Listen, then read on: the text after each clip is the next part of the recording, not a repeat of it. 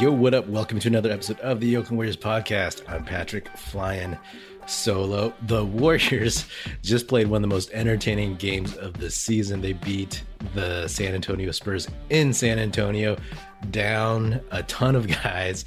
They came back and beat them 124 120. And you know, I was like, hey, this is the most entertaining game of the season so far. I was texting Aram and he said, well, maybe the uh the first Nets game, the Suns Christmas game, and Clay's return were probably more exciting. But this one was just pure stress free fun. It's up there, you know, it's definitely top five for me. I think in those other games, you know, like there's there's worries, there's stress, you know, you want to beat the Suns, you, you don't want to lose. This game was a game that was kind of a throwaway. They didn't have Steph, Clay, Draymond, Andre Iguodala, Nemanja Bjelica, Otto Porter Jr., James Wiseman, of course, Andrew Wiggins. It was just a game where they just put the reserves in. And I always want to see those kinds of games because, you know, I love watching the rookies, the young guys play, and they did not disappoint. My friend Chong texted me and he said, seeing the young guys come back in this one, it was just very deeply satisfying. And I think that is a combination of how this feels, right? Like I went to this game just thinking that they were going to lose, especially when they just couldn't get past the Spurs who were shooting so damn well. You know, it was just going to be one of those character building, like, hey, moral victory type games. But to see them fight back through this adversity from being down big was very, very meaningful. They pulled it off. While I was watching this game, I kept saying like, okay, they just need to get over the hump, right? Because it was one of those frustrating things where they couldn't get past being down two. That was the closest they got, right? And then all of a sudden the Spurs would build up their lead to 10 points. And it's like, how did that happen? And you're like, well, do they have any more runs in them, these young Warriors? And they did. They did. The broadcasters are right. I don't know if it was Fitz or Azubuike for as much as we can criticize them. Can the Spurs continue to shoot this well throughout the whole game. And they didn't. They went damn cold. and the Warriors finally got over the hump. And once that happened, I mean, it wasn't over, over, but you felt the momentum swing immensely. It felt like there were so many Warriors fans in the Spurs arena. You saw blue and yellow jerseys and shirts and hoodies everywhere. And then when the Warriors hit some big shots, you would hear cheers. I mean, it's crazy. And I got to say, man, the future is bright for this Warriors team and this organization. We've known that. We've known that. We've known that as good as this team is, that they were able to draft three high lottery picks in the last two years. I still believe in James Wiseman, but I'll set that aside for now. Moses Moody, man, he got the starting nod again, and he looked really confident out there building on the last game, building on all of his G League stints. The dude played hard, shot well, shot confidently, and played a very, very solid game. He was six for 12, six for 10 from three, hit both his free throws, seven boards, and 20 points. That's that's impressive. You know, considering the guy was not getting much playing time. And honestly, I didn't expect him to get much playing time as the season went on. And of course, he was huge in diving to the floor a couple times, but especially at the end of the game where four Spurs were around him. He was on the floor first. He got the loose ball, got it to D Lee, and Lee passed it to Poole in the corner, and Poole nailed the three to put the Warriors up. That's huge, you know? that was crazy. I I really didn't think that they would pull that out. But Moody definitely showed maturity. And I've said, and I said in the last episode that as long as he can keep being consistent and play hard defense and be confident and decisive, then he'll get minutes. I mean, his shooting alone will get him in games, you know? His long arms, his defense, his team defense, his ability to play in a team scheme. So, for those of you who don't know, Moody, his whole scouting report was that he was a little bit slow footed, you know, not the most athletic off the dribble first step kind of guy, but he played in Eric Musselman's offense at Arkansas. So he was familiar with NBA concepts, team concepts. And so he was further along in terms of understanding the game. Moody just looks like he belongs out there, man. And I've said that he will probably push Damion Lee for minutes next season if Lee is still on the team. He looks like he might do that now, you know? Like I felt better with the ball in Moses Moody's hands than I did with Damion Lee. And credit to Lee though. He is a true professional and he hit that big shot, that three. And to close the game, when they were only up by two, I was hoping they would get the ball into Damion Lee's hands because he is older, probably wouldn't get shook from the line. I mean, I would have trusted Jordan Poole with those two because if you didn't know, Jordan Poole is number one in free throw percentage in the NBA this year. As of now, he is shooting 91.3%. But yeah, all the work Moody has been putting in, he looks good. He looks good out there. And I like what he'll be able to do for this team in the future. Jonathan Kuminga, he had a really, really rough start. It looked like he was pressing. It looked like he was G League Ignite Kuminga, the one who, who was kind of wild on offense and getting lost on defense. He looked like that dude. And he was getting frustrated with the refs. He was throwing his hands up, complaining to the refs a lot. He looked really, really frustrated at times. You know, I, I don't remember if it was after a dunk or a layup, but the cameras captured him afterwards, and he just looked pissed. He looked pissed, and I was curious to see how he would react to some of this adversity. You know, and he reacted pretty well. He started going to the basket instead of shooting outside shots, and he was converting he hit some really impressive layups, you know? And I like the fact that he thought he was getting fouled going to the basket, but he kept coming at it. You know, he kept he kept going. He wasn't settling for outside shots and he attacked. That's what got him in the game mentally. You know, he ended up 8 for 15, 2 of 6 from 3. He had 19 points. He was kind of a, a non-issue until the fourth quarter. So credit to him for staying in it and being one of the key players and bringing them back. And I got to say, I always get excited when Jordan Poole, Kuminga, and Moses Moody are on the court together. And let's be honest, I don't know how often that's happened.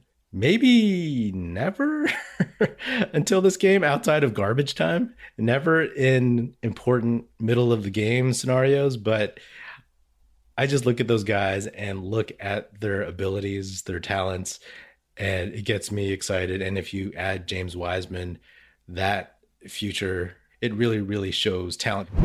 The moment we've been waiting for since September is finally here. In honor of the big game, DraftKings Sportsbook, an official sports betting partner of Super Bowl 56, is giving new customers 56 to 1 odds on either team. Bet just $5 and get 280 in free bets if your team wins.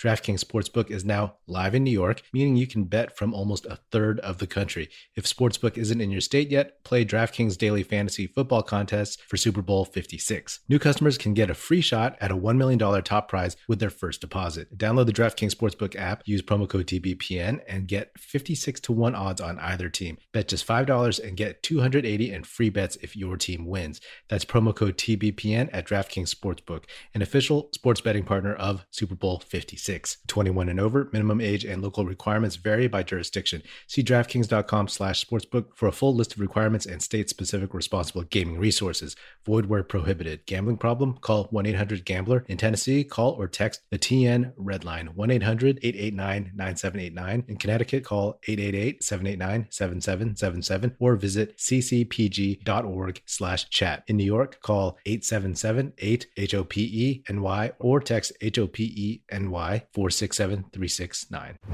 Jordan Poole, as I've been saying a lot lately, like the Warriors need him to drive, and he does.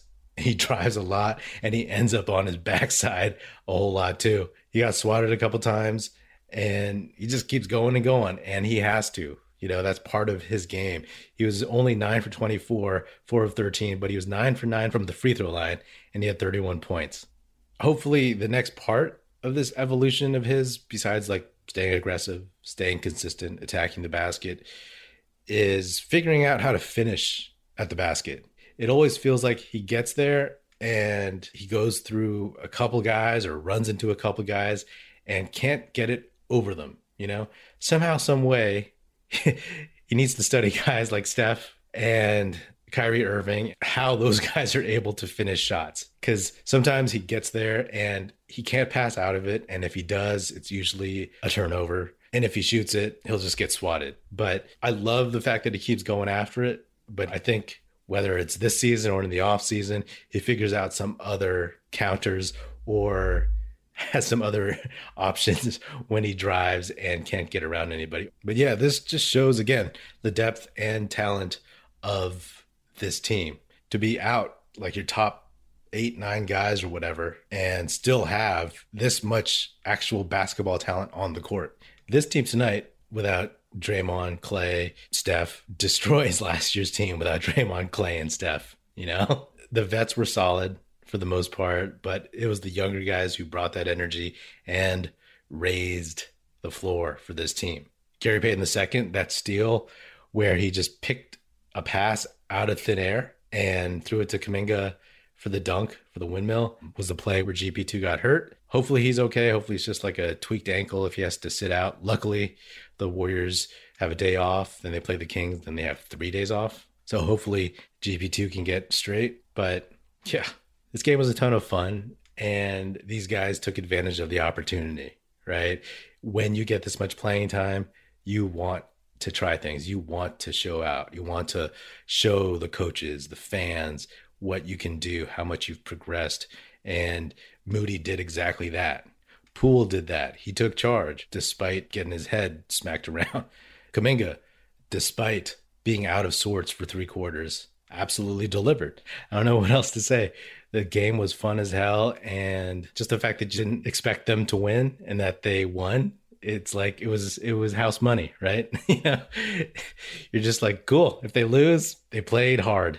They fought through adversity but they actually won. So how about that? And in a way this was a perfect win a perfect game based on all the goals that I talk about for the Warriors season. I always say that you want them to win as many games as possible, of course, so that they finish as close to the top of the standings, if not at the top.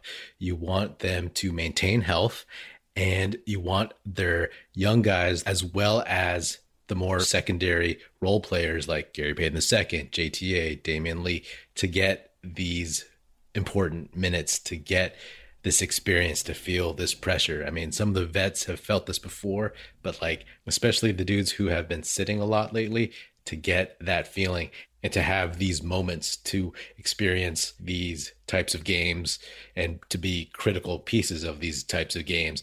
So, all those things happened, right? They got the win, the young guys got experience. And like I said, hopefully GP2 is fine. But besides the guys who were already injured, they rested a ton of guys. So they checked all of those boxes. So that puts a massive smile on my face. Lastly, I just have to give a shout out to Juan Toscano Anderson for being in the dunk contest. That's actually kind of surprising. He's in it with Jalen Green, Cole Anthony, and Obi Toppin. That's cool. I'm definitely going to watch the dunk contest now. I don't even know, though, if he's the best dunker on the team. I think some of the players have said it's Jonathan Kuminga, uh, but also, Gary Payton II is a great dunker, and of course, Andrew Wiggins, but Andrew Wiggins doesn't want to do dunk contest. Regardless, though, can we all just have like a moment of silence and remember those late 90s era Warriors teams that had completely unathletic players? where we had no dudes who could even come close to competing in the dunk contest, where the backcourt was like Muggsy Bogues, Bimbo Coles, and our best players were Terry Cummings, Chris Mills, and even John Starks. You know, all those guys at that point were pretty much like below the rim players.